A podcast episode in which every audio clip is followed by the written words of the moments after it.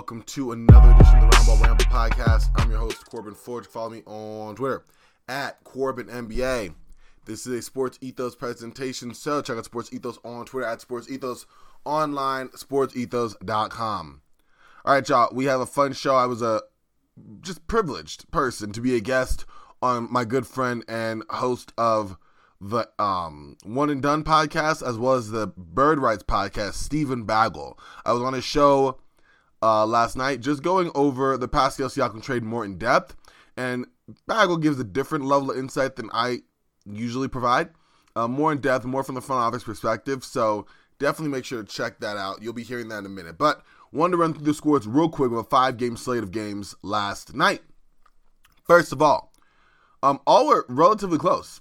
Uh, I mean, the Timberwolves pulled away from the Grizzlies to win 118 to 111, but every other game was decided by no more than seven points. Um, and really just six. But the Thunder beat the Jazz 134 to 129 in a very close game. Told you the Jazz are red hot, but the Thunder were a little higher as they bounced back. Shai Gilgeous-Alexander, who is definitely in my MVP conversation, at 31 points, six rebounds, and six assists to lead the way. For the Knicks and Wizards, Marvin Bagley scored 20 points, and he is the story of the game for that matchup. Okay, I'm just kidding. He's not. It's actually Jalen Brunson with 41 points, eight rebounds, and eight assists. But Barkley, Barkley, jeez, Bagley did look pretty good. I just, I just wanted to mention Marvin Bagley in the year 2024 um, because he's still a player, and hopefully he can play better in Washington. Right? Some guys are third, fourth draft guys. It's okay. Um, but yeah, Knicks beat the Wizards 113 109. The Bulls went to Toronto, came, saw, and won 116 to 110. Nikola Vucevic at 24 points, 14 rebounds, and 7 assists. While DeMar DeRozan did DeMar DeRozan things, um, had a nice slip pump, slick pump fake, had an up and under for the and one floater. Really good move by him. And then lastly, um, the Indiana Pacers beat the Sacramento Kings without Tyrese Halliburton, without newcomer Pascal Siakam, 126 to 121. TJ McConnell put together a double double, 20 points and 10 assists. Good play for him. As far as games um, to watch tonight, uh, there's two that I'm really looking at. Well, really one that I'm looking at. Um, but two of ESPN doubleheader. One, Celtics are going to play at home against the defending champs. So that will be interesting to see how that looks. Celtics and Nuggets. Definitely looking forward to watching how that goes down. And the Lakers are going to go for their first three game win streak since the first week of December when they hosted the Nets. If it's been a while, yeah, it's been a while. Um, the Lakers have just been so up and down. Uh, the NCAA tournament fallout was rough, but they have a chance to redeem themselves. But let's go into all the other games that are happening tonight. So, 76ers and Magic. We playing at 5 o'clock is all Colorado time, is where I'm at. The Spurs will be playing the Hornets. The Hornets are actually favored in that game. One, because Victor Wembanyama will not be playing. Two, because the Hornets are at home, but we will see what happens. I already mentioned the Nuggets and Celtics clashing at 5.30. That will be a must-see game. That will be fun to watch. The Hawks and the Heat will play at 6 o'clock. Let's see if the Hawks can keep, um, you know, off the high they have off that Dejounte Murray game winner against the tough Miami Heat squad at home. Uh, the Suns will be playing the Pelicans on League Pass. That is your League Pass game night to watch, people. That will be a very, very fun game. Uh, Pelicans host, and we'll see how they stand up with the Suns at Big Three. Also, uh, a couple hours later at 8, the Pacers will be playing the Portland Trailblazers. Trailblazers coming off of a tough win uh, with Anthony Simons game winner two nights ago. The Pacers on the second half of back to back. We'll see what happens. Mavericks and Warriors have been postponed. We did talk about that already. Um, but but they yeah, due to the unfortunate um, death of their assistant coach, they will not be playing. And the Nets and Lakers will close out the night at 8:30 tonight. So a fun eight seven game slate of NBA basketball. Will a few games with a few games that are definitely on my must watch list. Um, two of them on ESPN. One of them a fun league pass game. We'll see how that goes because last time I did this on this show and said a couple of ESPN games and a fun league pass game, all of them trying to be blowouts. It was blowout city, and I was not a fan. So we'll see how that goes. All right, y'all, but that's it for the update portion of this show. Please make sure to check me out on Twitter at Corban NBA. Check out Sports Ethos on Twitter at Sports Ethos. Online, sportsethos.com. Uh, if you want to know my name, C O R B A N N B A. That's how you can find me. Sports Ethos, S P O R T S E T H O S. Also, got a plug. I am fortunate to work with such amazing, talented basketball folks on Swish Theory. Follow them on Twitter at Swish Theory or SwishTheory.com. They, well, we, I contributed as well, put together a lottery big board 1.0 that is really, really good work from everyone involved, um, including yours truly. I think you'll enjoy it. It'll get you a nice little primer into the top of the 2024 draft class and just where they stand um, in a really cool mock. So definitely, not even a mock, I'm sorry, I said it, a big board. So definitely make sure to check that out. Um, I'll try to have the link in the description of the show. But at Swish Theory, great work just being done all the time over there. Great podcast, Ross Reconstruction. And they also have a really good lottery big board 1.0 that is out right now. So check that out as well. All right, y'all. Sit back, relax, and enjoy Steven Bagell and myself talking about the Pascal Siakam trade and all the details that come with that. I'll get back to y'all once a weekend pass, y'all. Y'all take care. What's going on, party people? My name is Steven Bagell, and this is another episode of the Bird Rights Podcast. Now, you may be listening to this on the Bird Rights feed, you may be listening to this on the Roundball Ramble feed, but I am here with Corban Ford. As you guys know, Corban is a very frequent flyer on Bird Rights, and obviously, if you're listening on the Roundball Ramble feed, you're you obviously are familiar with Corban and listen to his work as well. So, yeah, we are here today because there was a huge trade in the NBA yesterday. Probably the biggest name that we could anticipate being traded by this year's trade deadline for mostly the last two trade deadlines has happened. Pascal Siakam is an Indiana Pacer. So Corban, before we get into everything, first of all, how are you doing today? I'm doing good. Tired. Very tired. But aside from that, no real complaints, I guess. Except I ball with you as always. Yeah, well, it's almost Friday. So we saw, I think it was on Wednesday, Tuesday night, I suppose, that Shams Charania tweeted that, you know, the Pacers and the Raptors are in pretty heavy talks for Pascal Siakam. And then Jake Fisher from Yahoo posted an article on Wednesday basically saying, oh, it's actually a surprise to a lot of front office executives that the trade hasn't already happened. Within two hours of that article, a friend of the pod, Jake Fisher's article, the trade did in fact happen. Woj was able to beat out Shams on this one, and Woj is the first one to tweet it out. But anyway, the tweet comes across. It was Pascal Siakam to the Indiana Pacers in a three-teamer for it was Kira Lewis coming from the New Orleans Pelicans into Indiana Pacers cap space. And then because they are, let, let me get in the little nerdy front office stuff in a second. It was Kira Lewis, it was Bruce Brown Jr., who was the basically the salary matching aspect of it, and Jordan Nwora, and then three first round picks two 2024 first, one being Indiana's own, so figure that's going to be within the 15 to 20 range. I believe it's currently 17, but it's tied for 17, 18, 19, so within that range. Um, it was another 2024 first round pick where essentially it's the lesser of four different teams first. It's really going to come down to who's better between OKC and the Clippers, and whoever has the I suppose that would be lowest pick, not highest pick. The lowest pick out of the, whoever has a better record between the Clippers and Thunder is that's whose pick they get. And then there was a 2026 top four protected pick. Mm-hmm. So, Corban, what was your initial reaction when you saw this trade um, transpire? I was a bit shocked by the return, even though we knew the Raptors had zero leverage in this situation, right? Even though we knew Pascal Siakam was going to be traded, extension didn't look likely. Masai Ujiri definitely looked like he favored the future of Immanuel Quickley and um um Scottie Barnes, right?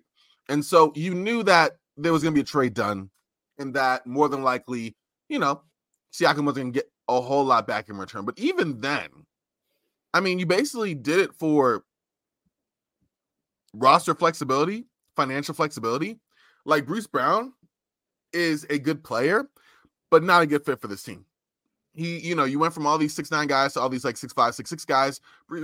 Excuse me, Bruce Brown's another guy who can, you know, play decent defense, facilitate pretty well, but isn't a very good shooter, right? Just shooting just 32% from three, has been up and down for his career there. So congratulations. Now you've joined the other good or subpar shooters um as a Toronto Raptor, you know? And so I think what's most curious is whether or not Toronto decides to move on from Brown to get some, you know, uh second round picks, maybe, you know, an aspiring contract to match since they can't aggregate his contract in with anyone else.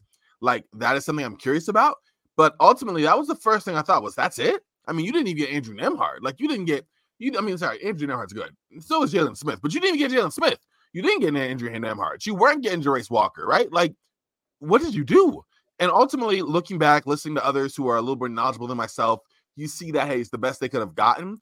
But now it just makes me think how much more they probably could have gotten had they decided not to make the trade for Jakob Poeltl and just blow it up last offseason or last regular season trade deadline. So, uh, th- good transition because that is something I do want to touch on is last trade deadline. But there was a report that Sacramento was close to acquiring Siakam in oh a deal that involved Kevin Huerter, Harrison Barnes, and two first. But Siakam essentially said, I don't want to sign long term in Sacramento. So the deal fell apart essentially. Clearly, Siakam feels differently about Indiana. I don't think Indiana would have given up three first round picks if they had any doubt that Siakam could walk. Um, let me ask you though, because you did just mention the fact that Toronto last trade deadline was the team, them in Chicago, that were anticipated being the two big sellers. Clearly, that did not happen. Not only did Toronto not become sellers when they had Siakam and Obi with a year and a half left on their deal rather than expiring deals, but they traded a first round pick that's top six protected for Jakob. That now, when they decided to rebuild a year later, they no longer have their first round pick in this draft. Potentially. Obviously, it's top six protected. I think right now would be the sixth pick. So they would have it, which is probably even worse if they get it, if they keep the pick this year, because then they lose their top six protected either in 25 or 26 if they're if they're not bottom 6 mm-hmm. So, and for those of you who aren't as familiar with the draft, this is a pretty weak draft class. I mean, there's not really any consensus at the top at all. So yeah, I mean, I'm I'm not saying you can't get a game changer at six or a franchise cornerstone in this draft, but my, my point is they acquired Toronto acquired two picks in this draft that are mid to late first round picks in a weak draft, and based off what they did at the deadline last year in order to acquire Jakob you know that they lost the potential to have the number six pick either this year, next year, or the following. So let me ask you, Corban. This might be a hot take. Is Masai Ujiri a little bit overrated as an executive at this point? Woo! I mean, yeah, I guess so. I mean, he I'm left Fred VanVleet walk for nothing when he could have traded him at the deadline. He ended up getting Kyle Lowry when he was a free agent to a signing trade in Miami where he got something, although not a ton. And instead of pivoting last year when he knew they weren't going to do anything, make in terms of like the play-in of the playoffs, he kept Pascal Siakam and OG Anunoby when they had even more value because they had the extra year on their deal. Instead, traded the first for Poeltl. Now they lost their first when they're tanking, and this is no, right. Well, he almost reminds me of like a Joe Dumars. Okay. In a sense, remember Joe Dumars taking over Detroit, made all the right moves, building up the dynasty, right? Got the championship, and then it all fell apart, right? Whether it was, you know, moving on from Ben Wallace or thinking, hey, we can, you know, prioritize um, flexibility by moving, you know, our, our prize player and Chauncey Billups for expiring contract Allen Iverson to then make a play for Ben Gordon and Charlie Villanueva. But like it just the wheels fell off. Austin Daye in the draft. You know, like he did good up to a point, reached the the peak, then the deer, and then fell off. I think that's maybe more like Masai Ujiri. Because even in Denver, he was solid. In Toronto, he built this really good situation. And the standing of that has not been something he's been good at. And certain GMs, I think you have to look at through a lens of okay, they're good for a rebuilding project. They're good for sustained excellence. Like Mitch Kupchak, for years I thought was good with like keeping pieces around for your cornerstone players, your Kobe's, your Shaqs, your Kobe's, your your your um Paul Gasol's. But when it came to like rebuilding or the between the margins, those are some rough years. Like Mitch Kupchak was not good there. You see him in, in Charlotte, like some rough years. So I think it's more of that. But because people hold um because people hold Usai in such high regard, I guess I'm gonna have to agree with you on that. Not only would I say Masai might be a little overrated based off the past few years, I think Kevin Pritchard, the Pacers um president of basketball operations, is extremely underrated. Mm. I mean, yeah. he, he was able to take this team without even bottoming out and make them a potential contender in the East. I mean, between getting Halliburton for Domantas Sabonis and being able to get Siakam without giving up Mathurin or Jarace Walker or Nembhard or Obi Toppin or Jalen Smith. He was able to retain all those guys and still find a way to get Siakam. I mean, I think Kevin Pritchard has done a hell of a job with how little he had it. Like, do you remember when they traded for Paul George and he got Sabonis and Victor Oladipo and everyone was counting him, saying, "Oh, that was an awful um haul for Paul George. He got substantially more." I do. You're right. That was what 20... and Victor Oladipo and Domantas Sabonis both became multi-time yep. All-Stars for the Pacers. Yep. And then obviously Sabonis turned into Halliburton. Oladipo obviously had the injury and he wasn't um him in Indiana wasn't really sustainable. So given what he's had between the Paul George situation, between the Oladipo situation, between the Sabonis and Myles Turner fit, I think he's done Kevin Pritchard an excellent job in Indiana. Yeah. I mean, he set the table for this, you know? And I, I point this out, whether it was, you know, the renegotiation extension for um um, Myles Turner, where he got his money up front, you know, a lot of it in a year where they weren't going to use cap space, and now it declines in a spot where they have the money, right? The prudency in making the trade for Tyrese Halliburton, and having him in, in fold, you know, like all, I, I mean, Jarace Walker, I think the verdict's allowed. But aside from that, like other things in between the margins, no, like this has been built through him and it's been really well done. So, something interesting I read on The Athletic Sam Amick from The Athletic said basically Golden State made a push for Siakam. Siakam didn't want to go there, which I don't know if that's just Siakam doesn't want to. You know, he might not have as much of a featured role as he would in Indiana, or Indiana, even though they have Halliburton, Siakam could be more of a star. Or if that's just an indictment on Golden State's a mess, as much as beautiful as it would be to live there, uh, and as great as the culture is, Bob Myers left for a reason. I, I think Golden State could be a sinking ship, and I don't know if I want to resign there long term. So mm-hmm. I thought that was interesting that, you know, Siakam didn't really have that he chose a city like Indiana to basically go to over Golden State, essentially. Yeah. That's wild. I mean, but again, maybe he see the ship be sinking, right? He, he saw Bob Myers get out. He's like, hey, like, you know, I, I, see the situation. I don't like my fit there. I don't like it also. I mean, lack of shooting overall. Like, yes, you'd be a secondary scorer, but then you're in like the Andrew Wiggins mode because it does flow around Curry and you don't have a lot of outside shooting. So you go into a Toronto basically, you know, there. I, I agree. I thought I, I thought he was I didn't think he was smart for turning down Sacramento if that's indeed what he did. But for Golden State, the fit wasn't great. So before we continue on Siakam, let me just kind of get into my nerdy cap front office CBA type stuff. This is what we come for. So, this is what we come for. Way, first of all, I love how the Pelicans just swooped in here and found a way to get under the luxury tax at minimal cost. The Pelicans have never paid the luxury tax in franchise history, and the fact that oh yeah, we'll just we'll throw in Kira Lewis in second round pick just to get under the tax, easy, easy business. Uh, I I just thought that was um funny, but the way this deal was structured, everyone anticipated on Tuesday night when Shams reported they were close on a deal that it was going to be Bruce, and it was tweeted out, I believe, that Bruce Brown was the guy the trade was centered around rather than Buddy Hield. Mm-hmm. So to make the math work, everyone assumed, okay, it's going to have to be Bruce Brown, Jalen Smith, and Nwora, or it's going to have to be Bruce Brown and Obi Toppin, essentially, with the picks. So when Jake Fisher reported, oh, it's Bruce Brown and Nwora had been discussed, I'm thinking, who the hell's then it has to be Jalen Smith by default.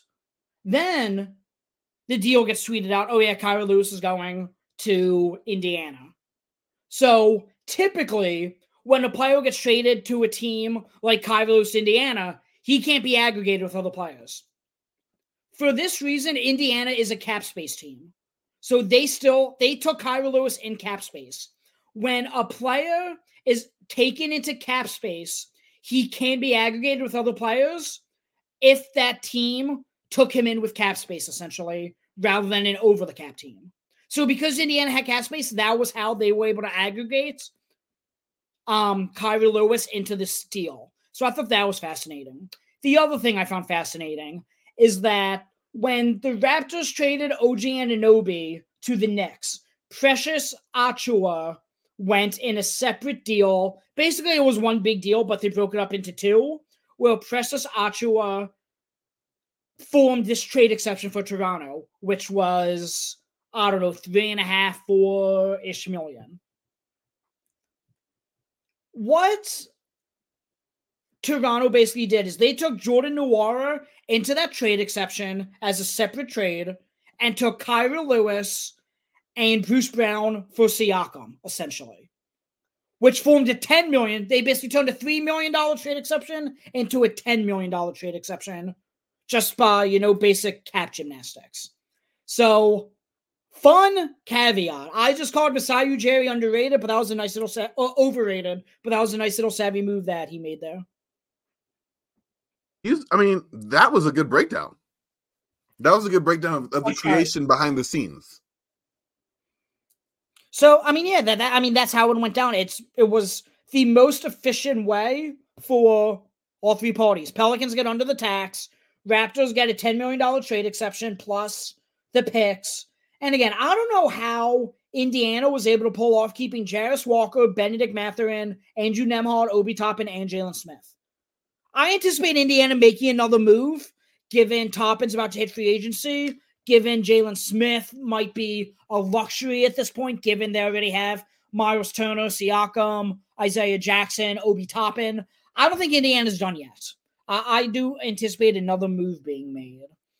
Um, one other interesting caveat I noticed John Holling, Hollinger wrote on The Athletic that Bruce Brown was already unhappy in Indiana. So he's only played what? That was interesting. Yeah, yeah, that was interesting to me. So let me ask you: Does Toronto trade Bruce Brown? Yeah, I agree. Next question. No, I'm playing. I agree. Okay. It's just like it's one of those things where you can get something for him. Right now, does he fit your system? No. Are you going to bring him back next season? No. Like I could see maybe if you wanted to decline the team option, work out a longer term option that's cheaper for you. But I don't see why he where he fits in Toronto in that way. You know, like he'd be a good piece, but Bruce Brown be a, a solid piece anywhere. You know, yeah. so those are my thoughts. I definitely think it's something where, yeah, I definitely think it's something where he is rerouted and immediately. I mean, they uh, they asked Masai Ujiri today um, about where they're gonna make any more trades, and and Usai said definitely. So like, there's gonna be something else. So this sort of reminded me of the Jrue Holiday to Trailblazers trade for um, Damian Lillard in terms of I'm not comparing Bruce Brown and Jrue Holiday's players at all. That's not why I'm saying that. But more so that okay, we got X amount of first picks for Dame. Now we got X amount of first round picks for Jrue. And then you have a package of four or five first, basically stemming from the Damian Lillard trade. So if you break it down here, Indiana could sell themselves, oh, we got three first round picks for Siakam. Now let's flip Bruce Brown for a first and expiring salary. And then all of a sudden, Toronto could sell themselves on, yes, we got three weaker first round picks from Indiana, but really we got four first round picks because we got one for Bruce Brown as well. I get what you're There's, saying. So then you could like make it a bigger haul. Like it's almost like he's the gateway to more assets. So then you can say for Siakam, we got XYZ, XYZ, XYZ, and this and this. Leave out Bruce Brown, it can be a conduit to getting more draft capital. Same thing that the Trailblazers did when they flipped Jrue Holiday to Boston. I was just thinking that. So, two clear landing spots for Bruce Brown, in my opinion, in terms of the trade market. First one is the New York Knicks. Not only is Bruce Brown represented by CAA, and obviously we know the ties that they have to the Knicks with Worldwide Wes there, but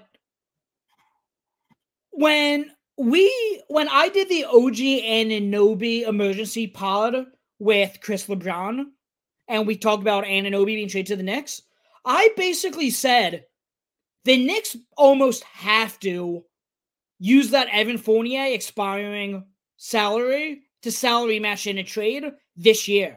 Because if not, going forward, if they want to get like a 15, 20 million dollar player in a trade, they don't have anybody to salary match for. If I mean they could pick up Fournier's um, team option and then flip him this offseason. But realistically, Knicks don't have any anybody that's not a key contributor that is just 15 20 million dollars in dead salary to add another piece. So I think if they did, and I know this one's already been speculated on Twitter, Evan Fournier and Quentin Grimes for Bruce Brown. And obviously, these two teams, even though they're in a lawsuit against each other, have already made one trade together. Why True. not make another? True. See, if I, I'm think Toronto, that. Mm-hmm. I was gonna say if I'm Toronto, I still think I try to squeeze the first out of the next, given how many they have. But yeah, so so if that's where can. my head's at in terms of, you know, um, Bruce Brown, Knicks. Uh, I I think that is one of two ideal landing spots for both parties. I I. I don't know. I have doubts on the Knicks. I'm just gonna say the Knicks need a scoring guard. Like it said, I mean, Marc Stein report they're looking for like you know, uh, um, Terry Rozier or Jordan Clarkson. Like Bruce Brown is a solid player, but he's a derivative of a Donte DiVincenzo, right? Like he's uh, kind of, or I was about to say a Josh Hart too. Like you have like-minded guys who are all pit bulls who get after defensively, who can pass a little bit and can't shoot a lick, or, or, or let me let me not say can't shoot a lick. They all can shoot either league average to subpar like Bruce Brown doesn't answer the bell in that way for me. You know, I liked it; it could work, and I'm sure Coach Tiz would love it and like to deploy it that way. But that's not like the best call for New York. You know, although like you broke it down, it makes sense from like a, a, a, a, I mean, as a player, again, Bruce Brown's one of those guys that most teams would like him than not. I'm just saying for what the Knicks need right now, after having made a move for OG Anunoby, they need more scoring. They need someone else to break it to lighten the load between Jalen Brunson and Julius Randle. Because yes, OG Anunoby wants a bigger scoring role, and I'm sure that'll come, but that's not there right now, right? They need a scoring guard that can release some pressure. And when Julius Randle's shooting five for 21 or having one of those Julius Randle nights, things can get ugly real quick. Okay. So then let me propose to you my second ideal um trade partner with Toronto for Bruce Brown. What about the Oklahoma City Thunder? Now that now we're being now we're getting a little interesting. That'll be interesting.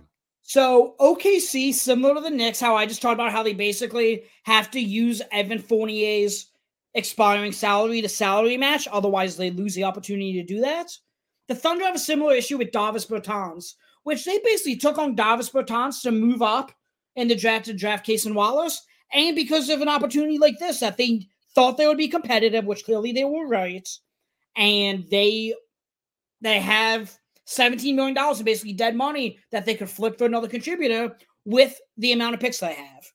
So does Davis Bertans and I don't know, maybe they throw in Tre Mann or something.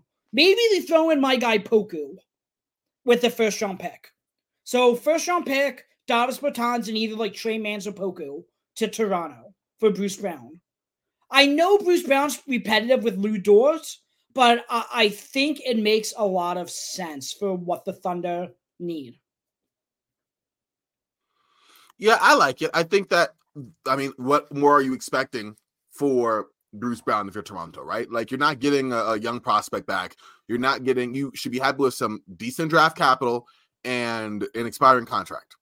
right? Make the money work, get some draft picks for your troubles, and move on. In Oklahoma City, they're in a position where, listen, they can go after any of these big trade targets now or in the future and not lose any of their core, right? Like they just have it like that in draft capital. And Bruce Brown, I, am not being disrespectful to him. That's like the lower end of the poll of trade targets that you're willing to put stuff on. Like, no, I think that's a perfectly good one. I mean, the fact you've been giving Tre Mann, like you're probably doing him a favor.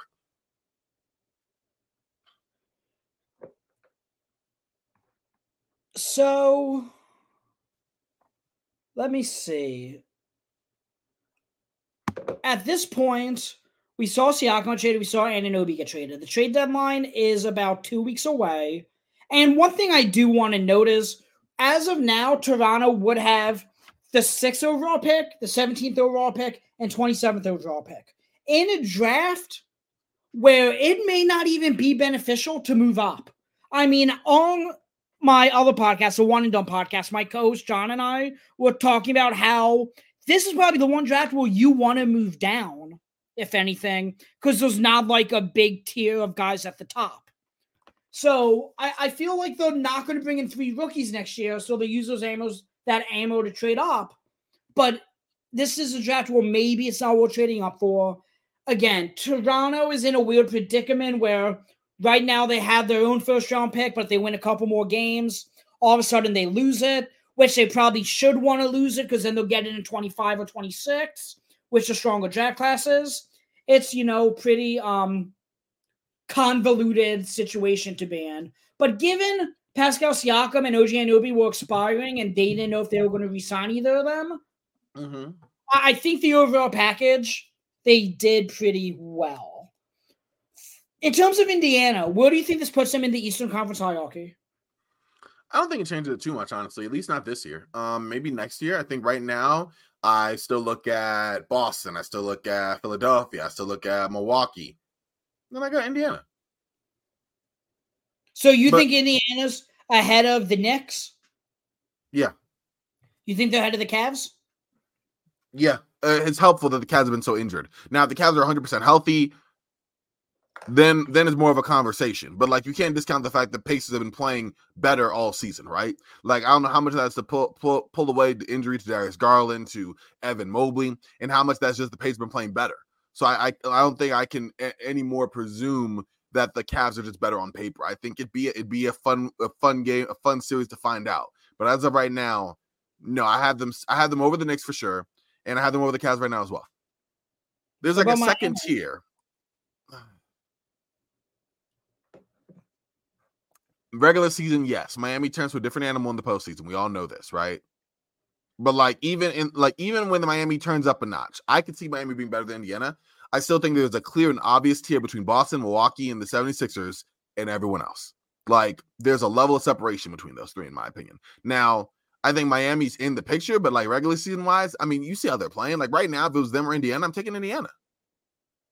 So I really hope now that Siakam's on the Pacers that we get to see a Bucks and Pacers playoff series. I mean, Indiana's beaten the Bucks four times this year. Yeah. And that's before they had anybody who was able to defend Giannis. Now yep. they have Siakam who could somewhat competently do it. to say somewhat.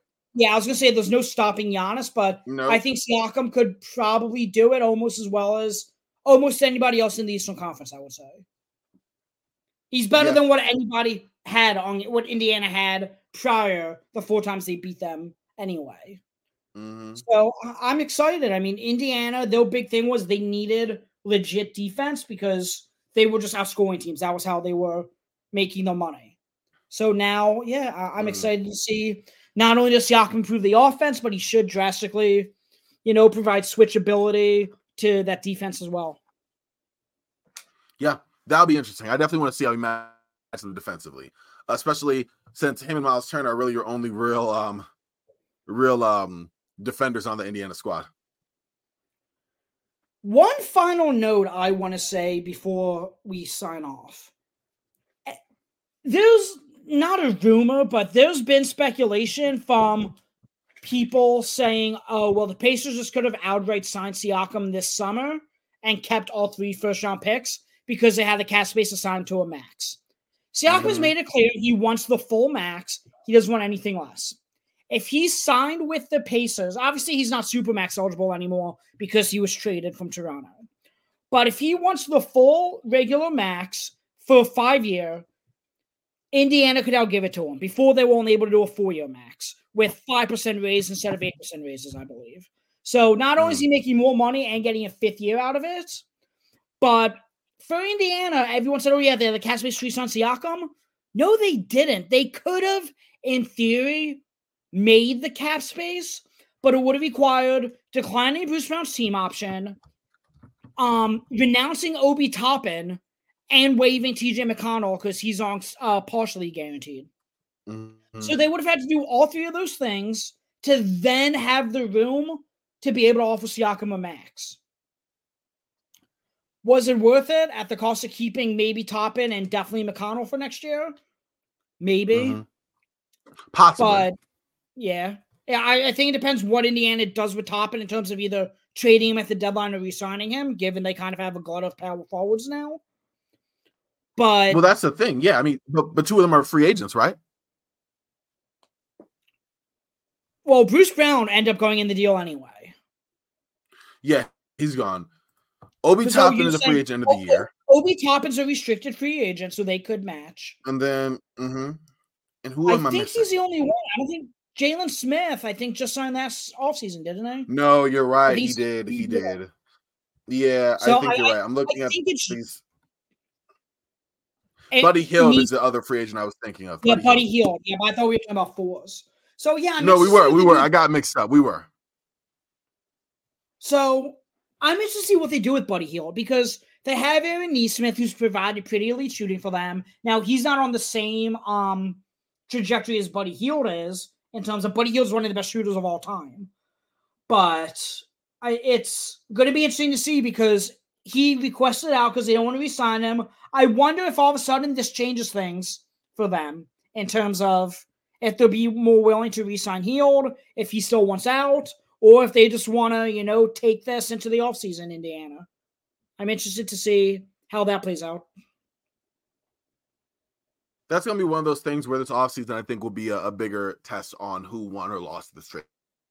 Like right now, I know the clear winner of this trade was the Pelicans because Miss Benson was able to duck that tax, right? And they did it without losing a member of their main rotation, right? So like that I understand. As far as the Pacers right now, when I say they're a winner, but we'll see, right? We'll see what it looks like in the postseason. We'll see what it looks like in the offseason when they decide who they're bringing back, whether Pascal Siakam wants to come back, all of the things, right? And then we'll also see um, for Toronto whether Bruce Brown gets moved and they get more assets in exchange for that and what that looks like for them as well. So it's a lot in the air. And like you said, the Indiana point is definitely something interesting because, yes, you're making a, a calculated risk, but it's a risk nonetheless. Could you imagine if Siakam walked hypothetically after the season? Yeah, I I think of it's not at all the same, but I remember when the Lakers made a trade for um Ramon Sessions. He's going to be the point guard of the future, and he had a couple good games for for the Lakers, fresh off the trade deadline. Everything looked great. Then we realized, well, I realized a little bit after that. Well, wait a second, the guy can't actually shoot. Then he went and played the first round against Denver and horrible shooting. Um, then the second round, like they were gone. And then Ramon Sessions didn't necessarily like his LA experience and he was gone. You trade Derek Fisher, who at the time was decrepit but serviceable. And I don't, I think it some draft capital. I forgot, but you traded for a guy that you were putting all your eggs in the basket about being a younger guy, being able to kind of be that player for the Lakers moving forward. And it did not happen. So I could see it's it's not out of the realm of reality, right? Like, no, it doesn't work out. It's not a great fit. Right now, everyone's saying the right things, but most of the time, in these trades, people say the right things, you know, and then we see what actually happens on the floor. So it would be crazy. I, I, I gotta say, on a one to ten, how shocked I would be is like a three, just because it's always a possibility, right? Uh, but I'm, I, I, let me say five because I still would be shocked. But you know. So the the issue is with Siakam leaving is that not only is Indiana the only team that could offer him that five year max that we talked about, but aside from the Sixers, is it's all Utah and Orlando, maybe, and Detroit. Like, there's not any San Antonio. There's not really any contenders with cap space. Um, as a Sixers mm. fan, I don't really know what Daryl Morey is preserving this cap space for this summer. Uh, I really don't. Kawhi signed an extension. I mean, maybe making yeah, a run. Maybe he. Mm-hmm. So unless it's Paul George, I said Siakam's likely staying in Indiana. Kawhi signed an extension. So unless he thinks that he could retain Paul George or LeBron James, which both aren't going to happen, I don't know what he's saving his cap space for. Um, I mean, I would think making offseason trade, whether it is Zach LaVine, however ill-fated that may be, whether he wants to wait out Pascal Siakam. I mean, I'm sorry, Daryl Morey's been uh in charge of James Harden for two years, where James Harden is demanded to trade out the blue, right? Like Daryl Morey is no stranger to superstars changing their minds. What if we sign James Harden with a cap space? I mean, James Harden said that he wants to stay in Los Angeles and retire as a Clipper. He said that about the Sixers too. That's why I said, said, that. I know.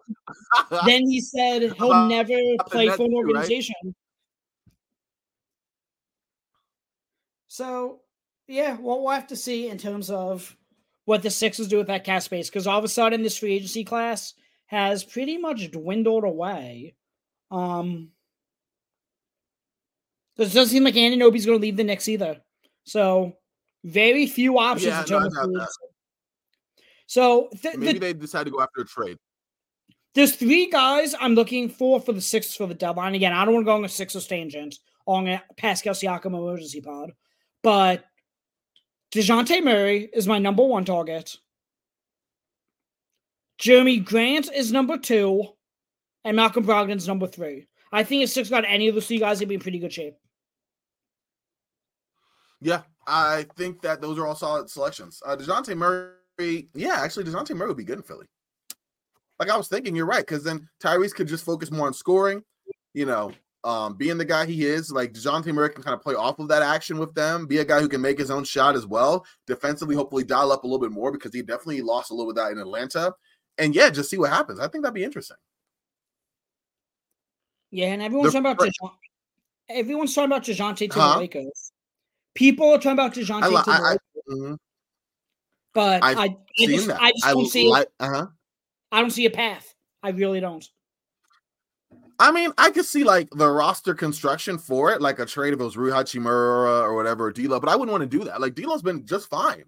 Like, but Atlanta, the whole point that Elena wants to trade Murray is that they're going to be in luxury tax hell.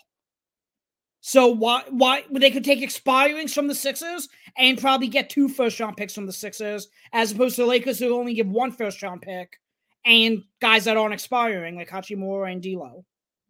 Well, that's if the Sixers decide to give two first round picks. Yep, that's fair. They may not value Dejounte that much highly, you know. And like yeah. for the Lakers, I'm not saying it's a good fit. I, I personally don't think it is. I would just rather have D'Lo. Like Dejounte Murray's defense has not been great in Atlanta. Like it's just not. Like is he a better defender than D'Lo? Yes. Has he been one? No, not in my mind. Or not? No. Yes, he's been a better defender than D'Lo. But you know what I mean? Has it been marginally the better for the cost of trading the two? No, not in my opinion. But I get what you're saying, absolutely. But I think for Atlanta, it's the mix that they're in luxury tax hell and they are as bad as they've been. If they were mm-hmm. better, then it would just be the price of doing business, being a successful team or a semi-successful team in the East. But that's not what they have. They have a team that's underperforming, you know, bad across the board, and yet they're paying a lot of money to guys. I thought Dejounte Murray's contract is actually pretty decent, considering what he could have gotten in the open market, right? But at the same time, he would have got it from what Orlando, which I think will be a good trade fit for Dejounte Murray. I still like the idea of San Antonio and Atlanta kind of undoing that Dejounte Murray um, trade where Spurs basically give Atlanta the two first round picks back with like maybe Doug mm-hmm. McDermott and Cedi Osman to salary match and Atlanta just gets the picks back and basically undoes the trade. So, okay, um, we're starting to go off on a little bit of a tangent. So, mm-hmm. I think in terms of everything with Siakam to Indiana, I, I think we pretty much covered it from a front office aspect. So, mm-hmm. Corban, where can people find your work? You know, man, aside from me hopping on the show with you, follow me on Twitter at Corban NBA. C O R B A N N B A. Uh, Roundball Ramble drops every day. Uh, if you listen to this and you've heard this amazing show, I gotta get Steven actually on. You'll be hearing Steven. Uh, Steven, I'm letting you know this now on a separate show, just as my front office expert to talk about some the trade deadline on a more holistic note. Um, so that should be something sometime in the future. I'm not going to say when because I just brought up just now. But the point being, follow me there. Um, I also host the roster reconstruction podcast on Switch Theory, which I should also have Steven on. But basically, that one is your general roster construction conversations. Um, we did a fun one on um 90s NBA Hold'em where we took different teams from the 90s that for whatever reason didn't win the chip and we tried to build the ideal roster five man fit around this two man core. Uh, the only problem or the only caveat we had is they could have only been an all star or all defensive team selection one time. So that's led for a lot of interesting discussions about fitting around. Okay, how would you fit a team around Gary Payton and Shawn Kemp? Like, who would you go for? Would you do a Myles Turner? Would you do, you know, a um uh Lauri Markkanen? Would you go a smaller route? Like, it, it's been some really fun, interesting team related discussions on a historical note as well. So yeah, all that Corban at Corban NBA, C O R B A N NBA. Always thank you, bro, for having me on. Yeah, thanks for coming on. Um, again, you guys could hear the song Bird Rights feed on Roundball Rambles feed. I do want to do one episode leading up to the trade deadline. Unfortunately, I am not doing the mock trade deadline this year.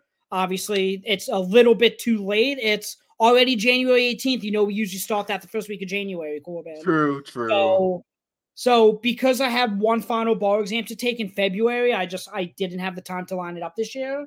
So what I'm thinking of doing is a trade deadline primer, maybe get Corban on. We record for two, two and a half, three hours of primer, split it up into multiple episodes, and then after the trade deadline, you know, we'll see how we did. Um, so that's something that I want to do to at least get all the trades in my mind that are always, you know, um working working the mechanics in my head. So we could definitely do that. Um you guys could follow Bird Rights Twitter at Bird Rights Pod. You can follow me on Twitter at the underscore NBAgell. That's N B A G E L L. You can rate and review Apple Podcast, Spotify, wherever you get your podcast. Listen to Bird Rights. Listen to the One and Done podcast. It's my new college basketball podcast. We've been doing a whole bunch of player and coach interviews. We have a couple more really cool guests coming up for that in terms of high level D1 players and D1 coaches. And we have, we're working on obtaining one of the best high school, most notable high school uh, basketball players to come on the pod with us. So be on the lookout for that. And Corban and I will talk to you guys, I'm sure, before the trade deadline. So thanks for listening.